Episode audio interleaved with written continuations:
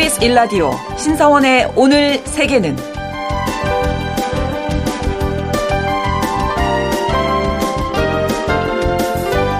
안녕하십니까. 아나운서 신성원입니다. 일본에는 우리나라의 시조처럼 정해진 글자에 맞춰서 풍자와 해악을 담아내는 센류라는 정형시가 있습니다.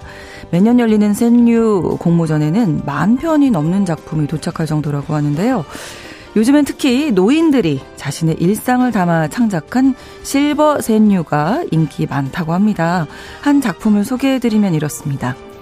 손을 잡는다. 옛날에는 데이트, 지금은 부축. 환감맞이한 아이돌을 보고 늙음을 깨닫는다. 이런 시인데요. 나이 드는 것을 유쾌하게 받아들이는 작품에 왠지 공감이 되기도 하고 짠하기도 합니다. 우리나라도 이제 곧 초고령 사회에 진입할 텐데요.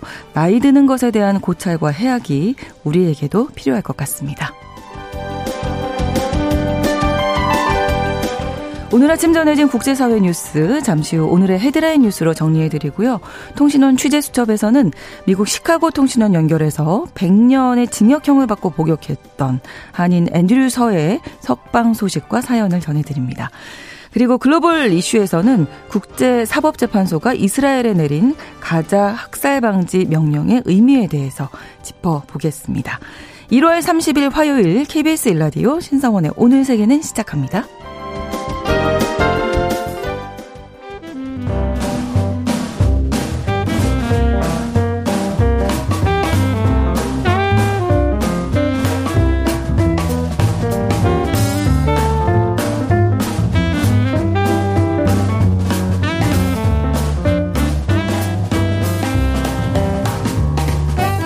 신성원의 오늘 세계는 청취자 여러분과 함께 소통하며 만들어갑니다.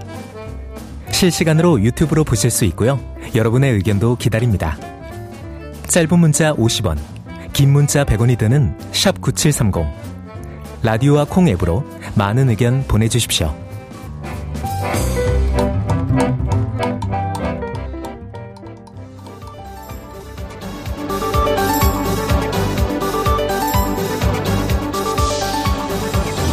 오늘 세계는 헤드라인 뉴스.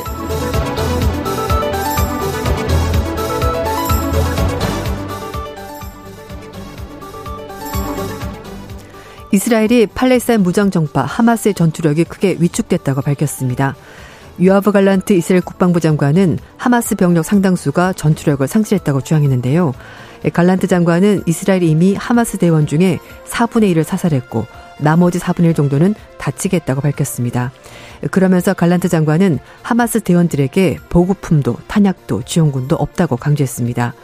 앞서 하마스 측 가자지구 보건부는 가자지구의 누적 사망자 수가 2만 5천 명을 넘었고 부상자는 6만 2천 명을 넘었다고 밝혔습니다. 유엔 기구 직원이 작년 10월 하마스 이스라엘 기습 공격에 연루됐다는 정황이 드러났습니다.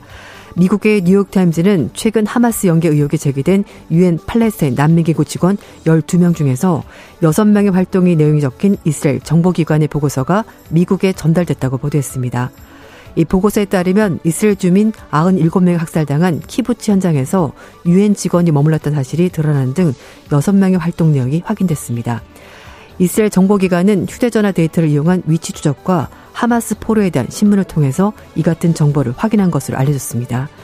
난민기구는 팔레스타인 난민을 지원하기 위해서 1949년 설립된 유엔 산하 기구인데요. 가자지구, 요르단강 서한, 요르단, 시리아, 레바논 등지에서 1차 의료와 인도적 구호 활동, 교육 업무 등을 수행하고 약 12,000명의 직원을 고용하고 있습니다. 부동산 개발업체인 헝다그룹에 대해서 홍콩 법원이 청산을 명령했습니다. 현지 시각으로 29일 홍콩 법원이 중국 부동산 위기 진원지로 꼽히는 부동산 개발업체 헝다그룹에 대해서 청산 명령을 내렸습니다. 하지만 홍콩 법원의 판결을 중국 본토 법원이 받아들일지 미지수인데다가 헝다 자산 대부분이 본토에 있어서 실제 청산까지는 상당한 난항이 예상됩니다. 홍콩 고등법원의 판사는 수개월에 걸친 협상에도 불구하고 채권자들을 만족시킬 구조조정 계획을 마련하지 못했다면서 법원이 회사에 대해서 청산을 명령하는 것이 적절하다고 생각해서 그렇게 명령한다고 밝혔습니다. 법원의 결정 이후 홍콩 증시에서 헝다와 자회사 두 곳의 주식 거래는 중단됐습니다. 2021년 헝다는 채무 불이행을 시작으로 지금까지 총 부채가 2조 3,990억 위안인데요. 우리 돈으로 443조 원에 이릅니다. 유럽연합이 우크라이나 지원을 반대하는 헝가리에 대해서 기금 중단을 선언했습니다. 유럽연합이 우크라이나에 대한 지원을 반대하는 헝가리가 입장을 바꾸지 않을 경우 헝가리에 대한 유럽연합 기금 지급을 중단하는 방안을 검토하고 있다고 영국의 파이낸셜 타임스가 보도했습니다. 유럽연합 당국자들은 다음 달 1일 열릴 특별 정상회담을 앞두고 우크라이나 지원에 대한 합의가 이뤄지지 않을 경우 다른 회원국 정상들은 헝가리를 공개적으로 비판하고 유럽연합 기금이 헝가리에 제공되지 않을 수 있다고 공개적으로 선언하는 내용의 문서를 작성했습니다. 유럽연합은 다음 달 1일 열릴 긴급 정상회에서 우크라이나 지원책을 논의할 예정입니다. 유럽연합 기금 제공이 중단될 경우 우크라이나가 공공부문 적자를 메울 지원을 늘려야 하기 때문에 통화 가치가 빠르게 하락할 수 있습니다.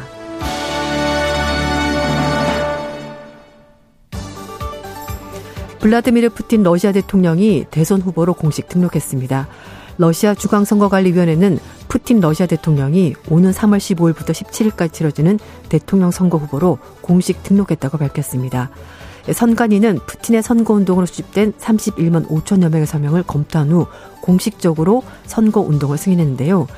푸틴 대통령은 이번 대선에서 무소속으로 출마했고 집권 여당인 통합 러시아당의 각 지역 조직과 친크렘린계 외곽 정치 조직인 전 러시아 국민전선이 푸틴 대통령 출마를 지지하는 서명을 모았습니다. 이번 대선 투표에서 푸틴 대통령은 6년 임기를 더 수행할 것으로 거의 확실시 되고 있습니다. 유네스코 유산으로 지정된 아르헨티나 공원에서 산불이 발생했습니다. 수령이 수천 년 이를 정도로 오래된 나무들로 가득한 루스 알레스, 어, 알레르세스 공원에서 산불이 발생해 당국이 진화에 안간힘을 쓰고 있습니다. 아, 지난 주말 파타고니아 북부에 위치한 로스 알레르세스 공원에서 산불이 발생해 10제곱킬로미터 산림이 소실되거나 그을린 피해를 당한 것으로 추정되는데요. 주정부는 이번 화재가 방화로 추정을 하고 있습니다.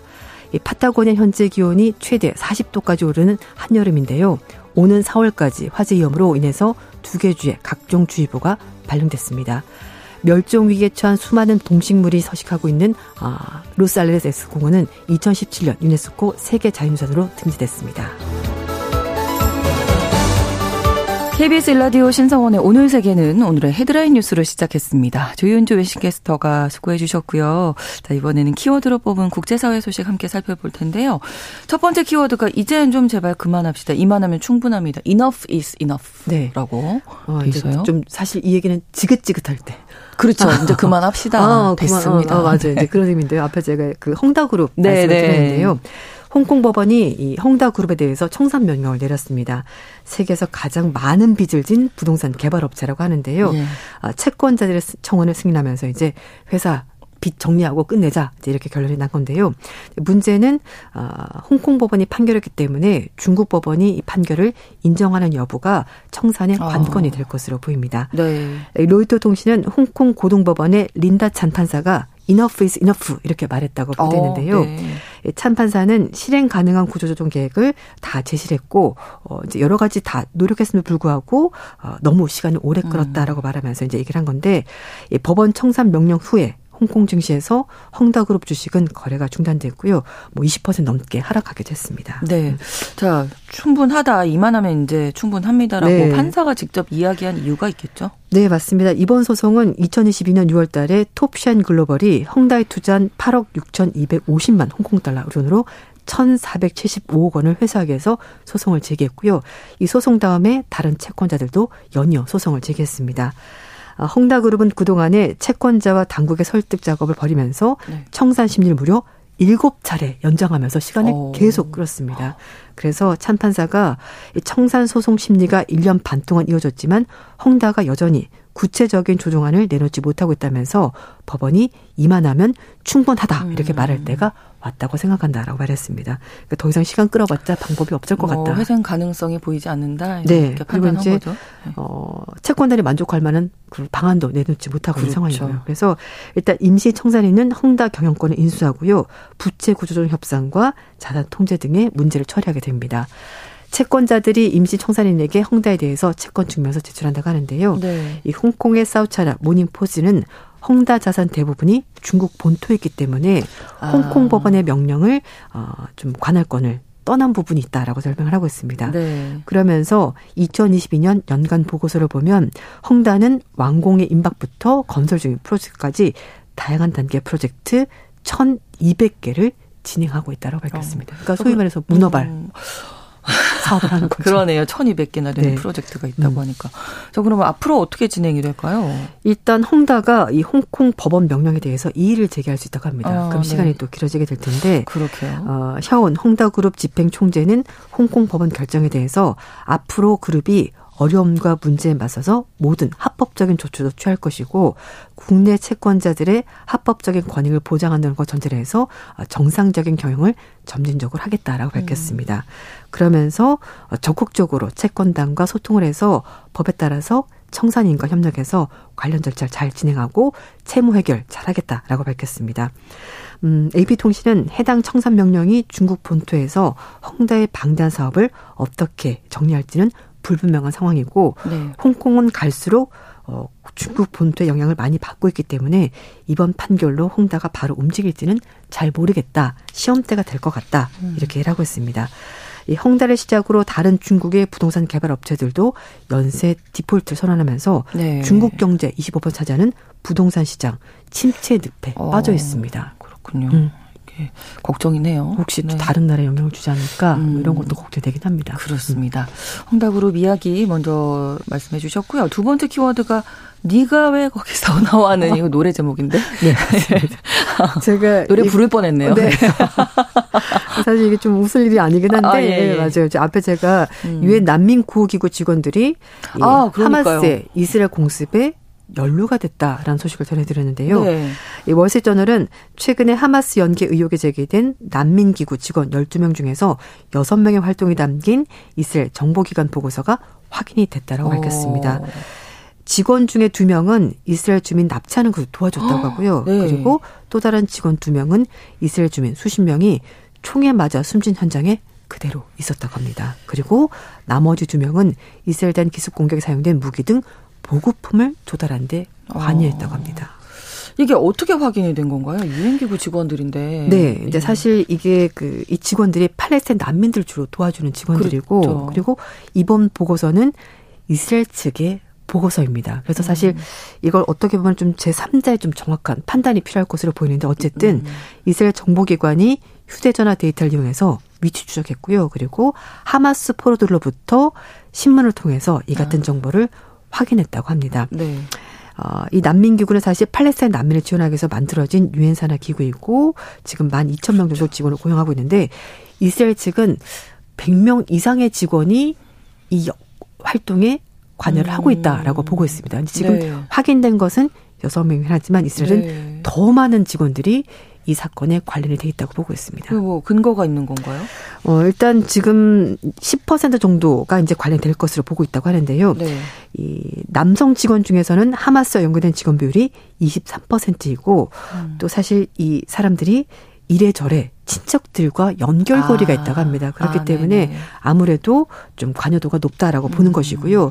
또 최근에 이스라엘이 미국 측에 보고서 전달하면서 또 미국 시작으로 해서 미국뿐만 아니라 뭐 캐나다, 영국, 음. 프랑스, 호주, 핀란드 이런 나라들도 유엔 난민기구 여기에 대해서 지원을 중단하겠다라고 밝혔습니다. 그러니까 네. 아예 근거가 없는 건 아닌 것으로 보이는데요. 이스라엘은 난민기구에 지원되는 자금, 구호품이 가자 지구 주민이 아니라 하마스 대원들에게 흘러갈 수 있다면서 의심의 눈초리를 계속 보내고 있습니다. 네, 이게 이스라엘 측의 보고서이기 때문에 네. 조금 예, 좀 객관적인 음. 해봐야 될 것 같고요. 네. 알겠습니다. 세 번째 예 키워드는 중국 대신 나는 어때라고 어떤 국가가 이야기했을까요? 네, 요즘 이탈리아가 네. 아프리카에 네. 러브콜을 보내고 있습니다. 오. 근데 이탈리아는 중국과 일대일로 사업에서 빠지겠다라고 얘기를 했는데요. 네. 일대일로 사업은 아시아, 유럽에서 이제 아프리카까지 다 연결되는 어 프로젝트인데 사실 그렇죠. 뭐 간단하게 말씀드리면 사회 기반 시설 이런 걸 지어주고 음. 투자하는 그런 사업인데 거기서 이탈리아가 중국과 같이 가다가 빠졌습니다. 그런데 어. 조르자 멜론 이탈리아 총리가 아프리카 정상들에게 마테이 계획 이런 걸 발표했는데요. 네.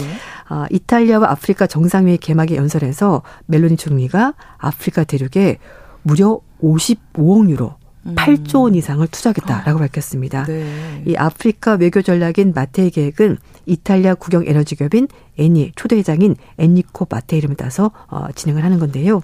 멜로니 총리는 마테이처럼 비약탈적이고 협력적인 태도 그리고 상호 이익을 존중하는 정신으로 아프리카 국가들과 관계를 새롭게 구축하겠다 이렇게 공언했습니다. 네.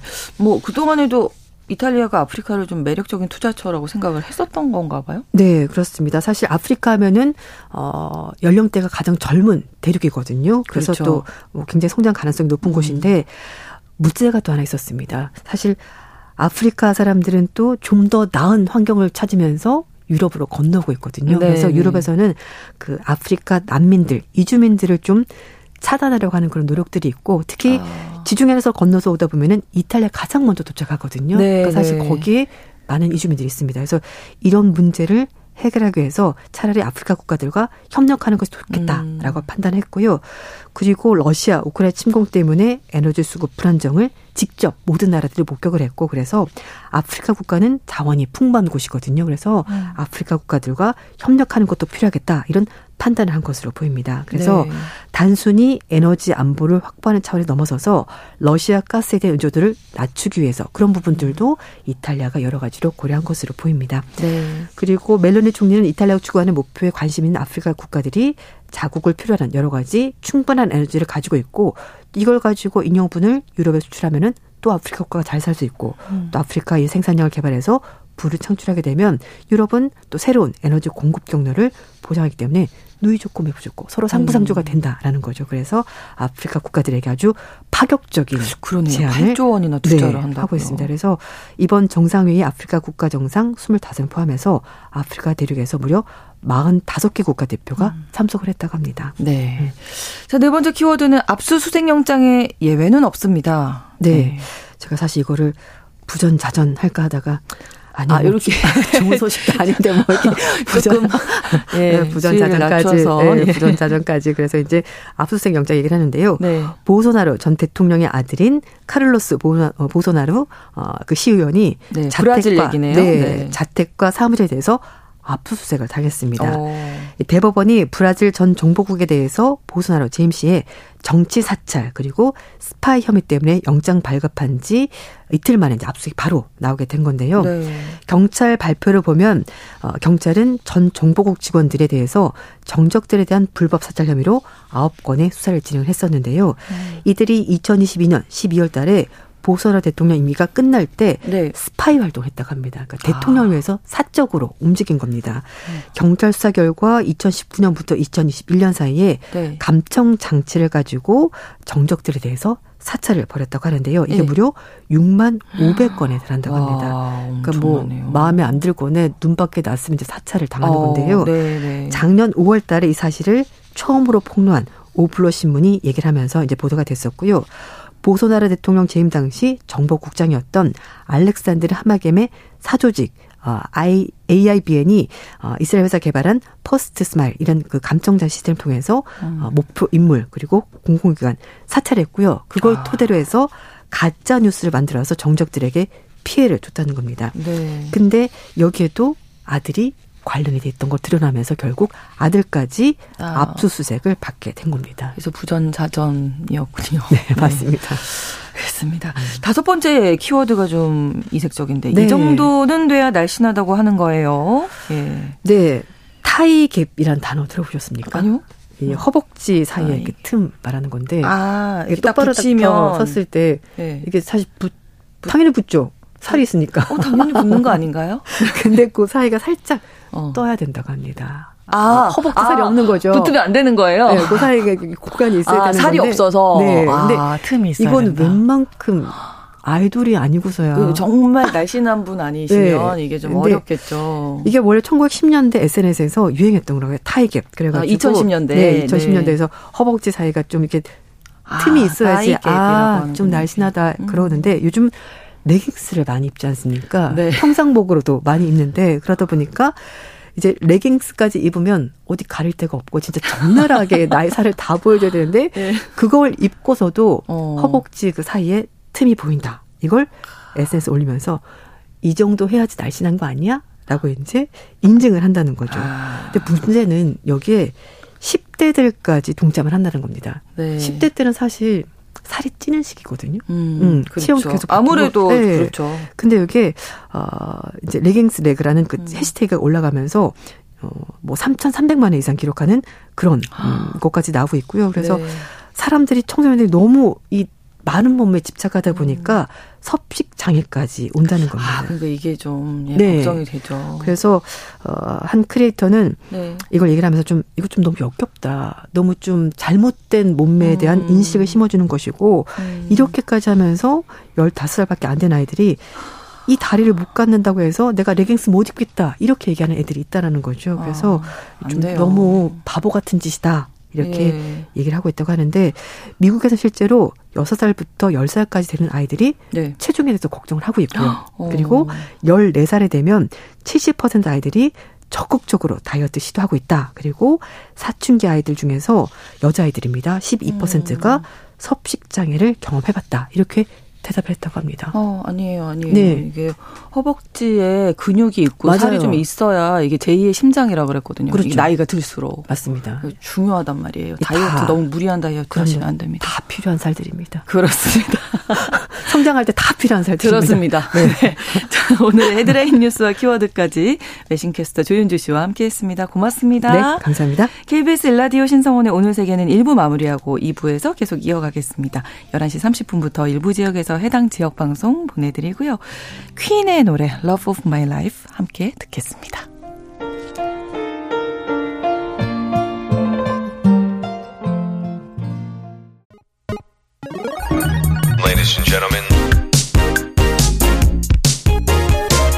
국제사회의 다양한 뉴스를 한눈에 KBS 1라디오 신송원의 오늘 세계는 세계를 바로 보는 최소한의 투자입니다. 모세다데스의 Adiós Amor로 KBS 라디오 신성원의 오늘 세계는 2부 문을 열었습니다. 신성원의 오늘 세계는 청취자 여러분과 함께 소통하면서 만들어갑니다. 실시간으로 유튜브 통해서 생방송 보실 수 있고요. 여러분의 의견도 기다리고 있습니다. 짧은 문자 50원, 긴 문자 100원이 드는 샵 9730, 우물정 9730번으로 의견 보내실 수 있고요. 라디오 콩 앱으로도 많이 참여해 주시기 바랍니다.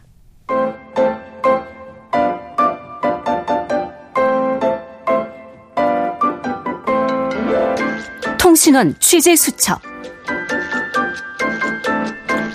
시카고에서 한 평범한 이민 가정이 한순간에 갑작스러운 사고와 범죄 사건에 휘말리면서 비극적으로 끝난 가슴 아픈 사연이 있었습니다. 우리나라에도 소개가 돼서 많은 관심을 얻었는데요. 누나의 남자친구를 살해하고 100년형을 선고받아서 31년째 감옥에서 수감 중이었던 앤드류 서 사건입니다. 그런데 이 앤드류 서 씨가 지난 1월 26일에 조기 석방됐다는 소식이 전해졌죠. 시카고에서 앤드류 서 관련 소식 을 지난 몇 년간 취재하고 인터뷰한 유정임 통신원 연결해서 자세한 내용 들어보겠습니다. 안녕하세요. 유정임 네, 안녕하세요. 네. 시카고입니다. 네 네. 근데 이 조기 석방됐다는 소식을 제일 먼저 들으셨다면서요? 네, 맞습니다. 앤드류서의 양아버지인 김한철 선생님을 통해서요, 네. 앤드류서의 소식을 어, 들었고요. 시카고 한인사회에 알려오고 제가 있었는데요. 그러다가 네. 지난 26일 새벽 갑자기 김한철 선생님으로부터 연락을 받았습니다. 네. 어, 앤드류서로부터 석방 허가가 떨어졌으니 새벽에 빨리 와달라는 전화였는데요. 네. 원래는 앤드류서와 양아버지의 예방 아, 예상 석방일은요 2월 초 중순쯤으로 생각을 하고 있었는데요. 음. 너무나 갑자기 석방 날짜가 앞당겨진 거죠. 네. 그래서 너무 반가운 마음에 네. 앤드류의 양아버지 김 한철 선생님과 한인교회 교도소 사역팀 그리고 앤드류의 오랜 친구이자 다큐멘터리 감독 앤드류서를 돕고 있는 미국 인권 변호사 등이 새벽부터 달려가서 앤드류서를 만나고 왔습니다. 그렇군요. 근데 이번 석방 소식이 특별히 미주 한인 사회뿐만 아니라 한국에서도 이제 많은 사람들의 응원을 받고 있는데 이 특별한 이유가 있다고요? 네, 그렇습니다. 어, 이번 사건은 19살의 소년에게 너무나 갑자기 찾아온 비극적인 사건이었습니다. 네, 이 사건을 좀 모르시는 분들을 위해서 짧게 좀 소개해 주실까요? 네. 평범한 이민자 가정이 시카고로 이민을 왔지만 언어적인 문제로 정착에 어려움을 겪습니다. 네. 그러다가 앤드류의 아버지가 암으로 갑자기 세상을 떠나시고요. 어머니는 앤드류와 그의 누나인 캐서린을 키우기 위해 세탁소를 운영하게 됩니다.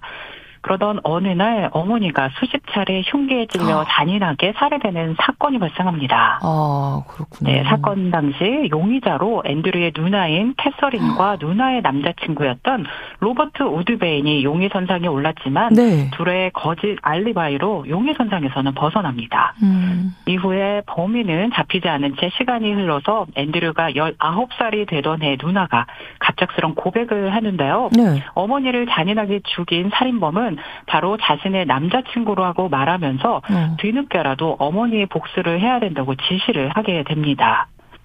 19살의 어. 앤드류는요, 아버지의 죽음과 어머니의 죽음, 아. 그리고 하나 남은 혈육이었던 누나를 의지하면서 지내온 터라, 그렇죠. 누나의 제안을 거절할 수 없었던 상황에서 결국 어머니의 복수를 위해 그 제안을 받아들인 것입니다. 아, 누나가 이렇게 아, 시켰다는 것도 좀 믿을 수 없는데 범인이 아직 잡히지 않았는데 그 살인범이 네. 사실 앤드류의 누나다 뭐 이런 얘기도 있다면서요. 네, 앤드류 서가요 한 다큐멘터리 촬영 중 인터뷰를 하면서 네. 어, 생각해 보면 범인이 누나인 것 같다는 증언을 합니다. 어. 어머니가 살해되고 누나가 보험금을 수령했다고 말했는데요. 이후 동거남이 죽은 뒤 또 누나가 남자친구 앞으로 보험금을 들었는데 수령인이 아. 또 바로 누나인 캐서린이었다고 합니다. 네. 그래서 이걸로 봐서 엄마를 죽인 사람은 누나일 것이라고 앤드류가 말을 한 적이 있습니다. 아, 그러네요. 31년 이라는 정말 긴 세월을 감옥에서 모범수로 지내오면서 네. 앤드류 서가 여러 번 사면을 또 요청도 했는데 이게 매번 거부를 당했었네요. 네, 맞습니다. 지난 2002년과 2017년, 2020년에 걸쳐서 어, 시카고 한인 사회에서 사면 청원 운동을 해 왔는데요. 네. 거부당하기가 일쑤였습니다. 음. 당시 미국 내 인종 차별이 만연했기 때문에 동양인 남성이 백인 남성을 살해한 것이 음. 아마 100년형 선고에 영향을 미쳤을 거라는 이야기도 많았는데요. 네. 사실 너무 가혹한 형량이었긴 했죠. 네. 이 누나는 지금 어떻게 지내고 있는 걸로 알려져 있나요? 어, 앤드류서의 양아버지로부터 들은 소식인데요. 중범죄 여성 죄수들만 모아놓은 교도소에서 무기징역으로 아. 수감돼 있는데 네. 정신병에 걸려서 아무도 알아보지 못한다고 합니다. 어, 면회를 신청해도 거부를 해서 현재 또 만나볼 수 없는 상태라고 들었습니다. 예, 어떻게 보면 꿈을 갖고 이민을 갔었을 텐데 너무나 안타깝게 예. 한 가정이 무너지지 않았나 이런 생각도 들어서 안타까운데요. 어쨌든 앤드류서의 네. 이 조기 석방 소식이 알려지면서 지금 뭐 한국 내 많은 네. 언론에서도 취재 열기가 뜨겁다고 하는데 어 유정임 통신원께서 간접적으로 좀 인터뷰 하셨다고요. 네. 네, 양아버지를 통해서요, 앤드류의 이제 현재 심정이 너무 궁금해서 네. 물어봤습니다. 어, 석방돼서 나오자마자 처음 한 일이 바로 이제 한국 음식을 맛본 거였는데요. 제일 먼저 김치부터 먹었다고 합니다. 아, 그러면서 네, 예. 앤드류는 모든 것이 그저 네 꽃만 같다고 이야기를 했는데요. 네. 사실 31년을 감옥에 있다가 나오다 보니 뭘 어떻게 해야 될지 정말 아무 생각이 나질 않는다고 하더라고요. 네. 그래서 어, 뭐 양아버지께 하나하나 다 가르쳐 달라고 요청을 했는데요. 앤드류서는 그동안 어, 방황하는 젊은 청년들을 위해서 도움을 주는 역할을 하고 싶다고 늘 말을 어, 해왔습니다. 어, 네. 그래서 어느 정도 시간이 좀 흐르고 네 신학대학에 진학을 할 것 같습니다. 네, 19살 소년이 31년을 감옥에 있었으니까 이제는 뭐 한 50세 예 중년으로 네. 지금 사회에 나오게 됐는데 예, 앞으로의 너무 오랜 네 시간 또 고생을 하셨고 육체적으로 네. 정신적으로 앞으로의 삶을 응원하겠고요. 그리고 유정임 통신원도 그간 취재하시면서 고생 많으셨습니다. 오늘 소식 전해주셔서 네. 고맙습니다. 네, 네 고맙습니다. 네, 미국 시카고에서 유정임 통신원이었습니다.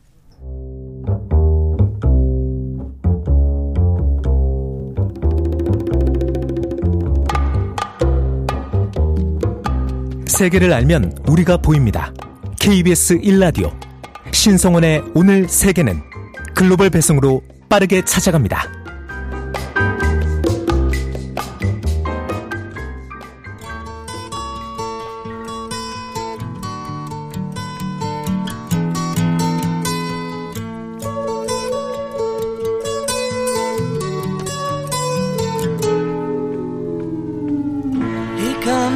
이스라엘과 하마스 간의 전쟁이 계속되고 있는 가운데 헤이그에 있는 유엔 국제사법재판소가 지난 26일 이스라엘에게 이 팔레스타인 주민의 제노사이드, 즉 집단 학살을 막을 조처를 취하라 이런 임시 명령을 내렸습니다.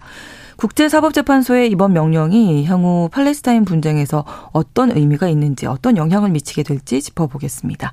한겨레 신문 정의길 기자 나오셨습니다. 안녕하세요. 안녕하세요. 네, 저 국제사법재판소라고 하면 유엔이 설치하고 국제사회가 인정하는 이 국제무대의 최고 재판소라고 할 수 있는데 일단은 이번 명령 어떻게 나온 건가요? 네, 아시다시피 어, 지난해 10월 7일 어, 하마스의 기습 공격으로 이스라엘과 하마스 사이에서 아, 가자 전쟁이 지금까지 계속되고 있습니다. 네. 네 달이 넘었는데 현재 한 사망자만 2만 6천 명, 아. 그리고 부상자도 6만 5천 명이 넘고 네. 있습니다. 그래서 이스라엘이 그동안 아주 일방적이고 어 one-side한 공격을 갖다가 퍼부어서 국제사회가 너무 심하다 이거는 비난 여론이 네. 높았습니다. 그래서 이제 이, 이 비난이 높아지니까 남아공이 네. 지난해 10, 12월 29일 날 이스라엘이 가자 전쟁을 하면서 1948년에 체결됐던 국제조약인 제노사이드 협정을 위배하고 있다. 어. 그러면서 국제사법재판소에다가 제소를 했습니다. 네. 남아공이 제소를 한 이유는 어, 국 이제 이 이스라엘에 대한 국제적인 비난 요를 등에 없고 또 자기들이 겪었던 그 역사적인 음. 상처가 있었죠. 왜냐하면은 그렇죠, 남아공 백인 정권 때 흑인과 백인을 분리시켜서 살게 하는 이런 어, 반인종적이고 어 반인륜적인 행위 이런 것이 지금 어 이스라엘 내에서 벌어지고 있다. 즉 이스라엘 음. 사람들이 팔레스타인 주민을 격리시켜서 완전히 고립시키고 어, 말살하고 있다. 네. 그래서 이제 남아공이 나서게 된 거죠. 네. 그래서 남아공이 이 국제사법재판소에서 일단 제일 먼저 가자에서 군사 액션을 중단해라. 음. 그리고 충분한 식량 등을 제공해라 가자에. 네. 그리고 또 제노사이드 어, 협정을 준수해라. 그리고 이런 제노사이드가 일어날 수 있는 모든 상황 등에 대해서 방지를 해라. 그래서 한 아홉 가지를 요청했습니다. 아, 네네. 음.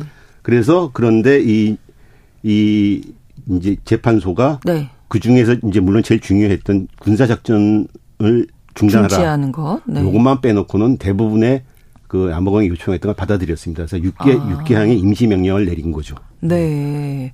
구체적인 내용을 좀 살펴볼까요? 네. 네. 그래서 재판소가 내렸던 얘기는 이제 그 임시명령은 어, 이스라엘이 이스라엘에게 제노사이드 즉 집단 학살을 방지하고 네. 가자 지구 주민의 인도적 상황을 개선할 조치를 취하라는 것이 핵심 내용입니다. 네, 그, 그 네. 여섯 개 사항을 좀 구체로 보면은 네.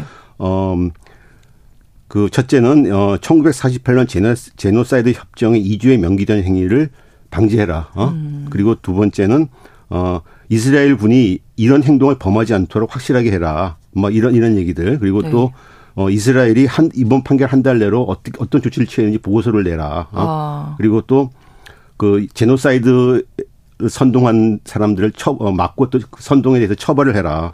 그리고 아까 말했던 가자에 대해서 기본적인 서비스 지원을 해라. 이렇게 네. 명령을 내렸습니다. 네. 그 물론 재판소의 이번 명령에서 제일 중요했던 남아공이 제일 중시했던 이제 가자 작전 즉각 중단 군사 작전 어, 군사 중단은 빠졌다고 빠졌습니다. 하셨어요. 그래서 네. 명령의 의미나 실효가 떨어진다는 평가를 받기는 했으나 음. 팔레스타인 분쟁에서 이스라엘이 제노사이드 범죄를 저지를 가능성도 있고 상황을 조성하고 있다는 것을 인정한 겁니다. 이건 상당히 의미 있는 그거죠. 또 음. 이번 명령은 어디까지 임시 명령입니다. 이거 네. 쉽게 얘기해서 가처분 같은 거죠. 본안 심리가 남아 있습니다. 네. 물론 몇 년이 걸리겠지만 그래서 어, 아직도 이제 사안은 본안 심리 진행 중이라고 할수 있죠. 그렇군요. 그래도 그 남아공이 음. 지금 12월 29일에 제소를 했으니까 한 달도 아, 채안 된 그렇죠. 시점에서 이제 임시 음. 명령이지만 네, 네. 어떤 결과가 나온 음. 건데 이 제노사이드 협정에 근거한다 이렇게 밝혔는데 이 협정에 대해서 좀 설명해 주실까요? 제노사이드란 말 자체가 영어인데 뭐 그대로 해석하면 대량 학살, 뭐 집단 그렇죠. 학살 이런 뜻이겠죠. 근데 보통 어 우리가 국제 어 정치학에서 제노사이드 이런 얘기를 하면 네. 어떤 특정 집단을 말살하려고 하는 행위를 일컫습니다. 즉 네. 인종이나 종교, 민족 등 타고난 요소에 바탕한 특정 집단에 대해서 어 살해, 강제 이주, 강제 교육 등을 통해서 고의적 제도적으로 이 집단 자체를 말살을 음. 해버리려는 행위를 말하는 겁니다. 네. 대표적인 게 하나 있죠. 지금 그렇죠. 잘 아는 거. 2차 대전 때 나치 독일이 유대인들을 600만 명 학살한 거죠. 네. 그래서 국제사회가 어 전쟁이 끝나자 2차 대전이 끝나고 1948년에 이런 제노사이드는 다시는 없어야 되겠다. 그렇죠. 그래서 네. 정확하게 표현을 하면 제노사이드 범죄 방지 및 처벌에 관한 협정을 유엔 총회에서 채택을 했습니다. 네. 이건 국제사회 첫 인권 조약입니다. 아주 의미 있는 거죠. 그리고 현재 152개국에서 발효 중입니다. 네. 제노사이드 협약이 발, 어, 채택되고 체결될 가장 큰 동인은 아까 말한 대로 나치 독일의 유대인 학살이었습니다. 그리고 또 이 제노사이드 협정을 만드는데 유대인 출신의 법학자들이 정력적으로 문구도 만들고 조약도 아. 만드는데 열심히 노력을 했습니다. 네. 근데 아이러니하게도 이스라엘이 즉 제노사이드 희생자였던 유대인들이 건국했던 이스라엘이 이제 이 제노사이드 혐의를 받고 있는 거죠. 그러네요. 역사의 역설이자 진짜 아이러니 좀 어처구니 없는 일이죠. 그러네요. 네. 어, 이스라엘이 하여튼 재판소에서 이런 사안으로 심리를 받은 것 자체 그리고 제노사이드 혐의 가능성이 있으니 방지하라는 명령을 받은 음. 것 자체가 어, 이스라엘한테 큰 명예실추이고 팔레스타인 분쟁에서 명분과 정당성을 근거한 음. 어, 상실했다고 볼 수 있죠. 네. 그러면 재판소가 이제 이런 명령을 내렸잖아요. 네. 이게 실질적으로 집행이 되는 건가요? 그럼 당장에? 국제사법재판소의 명령이나 판결은 구속력은 있습니다. 아 그렇군요. 네. 네. 음. 그래서 이스라엘이 국제사법재판소 회원국이고 네. 또 이번 재판소에도 피고로 임했기 때문에 이스라엘은 이 명령에 어 그, 근데 물론 이스라엘은 이제 이번 재판에 앞서서 재판소가 이, 사안을 간환할 건이 없다 주장했는데 재판소 각하해 버렸습니다. 어. 어찌 그래서 어쨌든 이제 이스라엘 집행할 의무가 있습니다. 근데 문제는 있군요. 어, 네. 근데 문제는 국제사법재판소가 이를 강제할 집행 수단은 없습니다. 그러니까요. 그래서 이번 재판에서 가장 핵심적인 구체적인 사항인 가디아지기에서 군사작전 중단도 들어가지 않았습니다.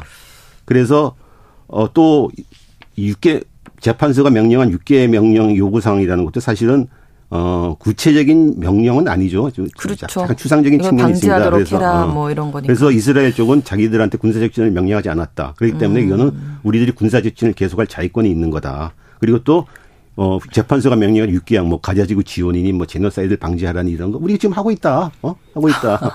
이렇게 얘기를 하고 있는 거죠. 네. 그래서 어, 그리고 또 제노사이드를 뭐, 그 선동을 막고 처벌해라, 선동자를 처벌해라. 어, 하고 있다. 음. 하고 않은 지 기준이 애매모하니까요. 그렇죠. 그래서 음. 단, 어, 제노스, 그 국제사법재판소는 자기들이 강제 집행 수단이 없기 때문에 이걸 담보하긴 하는 방법으로 유엔 안보리가 관련 결의안을 채택을 한다면은 어 자기네의 그 재판 명령과 판결을 집행할 수단은 있, 습니다 그래서 이제 그런 조항은 있죠. 그래.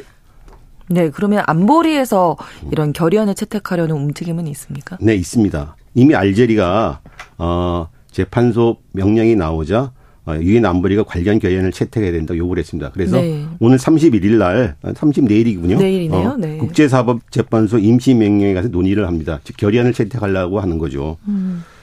그, 이, 이게 참 이렇게 되면 이제 이스라엘이나 이스라엘을 지, 적극적으로 지지했던 미국 등 서방 국가들의 입장이 참 난처하게 됩니다. 네. 재판소 결정의 취지대로 안보리 결연이 추진된다면은 이스라엘뿐만 아니라 가제 전쟁은 이스라엘이 자위권이라고 적극 지지해왔던 미국 등 서방 등이 어 큰 딜레마인데 그 명령의 취지대로라면 가자에서 이스라엘 군사 작전을 제재할 결연이 채택돼야 합니다. 사실상 구체적이기 그렇죠. 때문에 근데 이걸 갖다가 지금 거부권을 가진 안보리 상임국의 거부권 미국이나 프랑스, 영국 등이 과연 순순히 수용하시는 의미입니다. 예. 네. 예를 들어서 지난 1954년부터 어 작년까지 유엔 안보리에서 팔레스타인과 관련한 결의안이 아 한 36번이나 있었는데 아니 하, 어, 있어 어 여러 차례 어, 있었는데 여러 차례 있었고 그 중에서 거부권이 한 예. 36번이 행사가 됐는데 네, 네. 그중 34번을 갖다가 미국이 행사한 겁니다. 즉 이스라엘이 아. 불리한 사안에 대해서 미국이 다 거부권을 행사해 버린 거죠. 어떻게 보면 막아준 거죠. 그렇죠. 이스라엘이? 아니 미국이. 어, 네. 그러니까 저 예를 들어서 팔레스타인 독립국가를 건설해야 된다, 뭐 팔레스타인의 네, 자치권이 네, 있다 네, 이런 거에 대해서 다 미국이 결의안을 음. 나오는 건 다 거부를 한 거죠. 이번에도 음. 아무래도 좀 미국이 좀 그렇죠. 이제 미국이 그럴 가능성이 상당히 높죠. 네. 근데 이럴 경우에는 미국이 이중잣대를 들이댄다고 하는 비난을 피할 수가 없게 됩니다. 음. 예를 들어서 어, 국제사법재판소가 어, 우크라이나 전쟁이 발발하자마자 2022년에 어 그걸 해서 저기 러시아는 즉각 군사 작전을 중단하라는 임시 명령을 내렸습니다. 그렇죠. 어? 근데 여기 대해서 물론 러시아는 이제 이행하지 않고 있죠. 그래서 그것 때문에 미국이 계속 미국이나 서방 국가들이 러시아를 비난하고 있는데 물론 국제사법재판소가 이번 이번에 이스라엘에 대해서 군사작전 중단하는 명령 안 냈죠. 그걸 비슷한 취지로 내렸습니다. 그래서 네. 좋다고 관련 개인을 채택하지 않는데 미국이 지금 거, 거부한다면 니네는 우크라이나 전쟁에서는 그러고 어. 왜 팔레스타인 이쪽에서는 어, 그러고 이쪽에서는 다른 잣대를 어. 들이대냐 이미 그렇죠. 그런 걸 지적하는 어, 음. 목소리들이 미국 내 특히 이스라엘 내 유럽 내에서 많이 일고 있죠. 네. 자 그러면 음. 이 국제사법재판소에 음. 어쨌든 임시 명령이지만 판결이 음. 나왔는데 음. 실질적으로 어떤 영향력을 어, 미칠 가능성이 크지는 않다. 지금 현재로서는 현실적으로는 그렇게 봐야 되겠죠. 네. 어, 일단 미국이나 이스라엘이 이번 판 명령에 대해서 노골적으로 거부거나 또는 제논의 물대기식으로 해석하고 있습니다. 예를 들어서 어, 베냐민 네타뇨 이스라엘 총리가 네. 어 다른 모른 나라와 마찬가지로 이스라엘은 기본적인 방어권이 있다. 근데 헤이그 법정이 어, 군사작전 중지를 요구하지 않았다. 어? 그러니까 이건 우리 우리를 인정한 거다. 이렇게 하고 집단 학살 혐의를 주장한 건 터무니없다. 우리는 국가를 방어하고 국민을 지키기 위해 필요한 일을 계속하겠다. 이렇게 뭐 반발했습니다. 네. 또 미국도 어 백악관 국가안보회의의 존 커비 어 대변인이 어 우리는 이스라엘이 테러리스트 공격에 방어할 권리가 있고 민간인 피해를 최소화하고 인도적 지원을 받을 수 있도록 도와야 할 의무가 있다고 계속 밝혀왔다. 어? 네. 근데 재판소 판결이 그런 거 아니냐. 어? 그 재판소 명령대로 행동해왔다 우리가 네, 지금. 네, 네. 그러니까 그리고 또 이스라엘이 군사적인 집단 학살이 아니라는데 재판소도 그렇게 판결한 게 아니지 않느냐. 어? 그러니까 쉽게 제 논에 물대기로 음. 다 해석을 하면서 달라질 게 별로 없는 거다. 이렇게 반응을 하고 있는 거죠. 네. 어쨌든 국제사회 최고 재판소가 결정을 내린 건데 음. 좀 자꾸 이런 반응이면 허탈하지 않겠습니까? 맞습니다. 그렇지만 이번 판결이 의미가 아, 폄하할 수는 없습니다. 네. 어, 여태까지 아마 이번 재판소의 결정은 국제사법재판 역사상 아마 가장 의미 있는 결정을 평가될 음. 수 있습니다. 왜냐?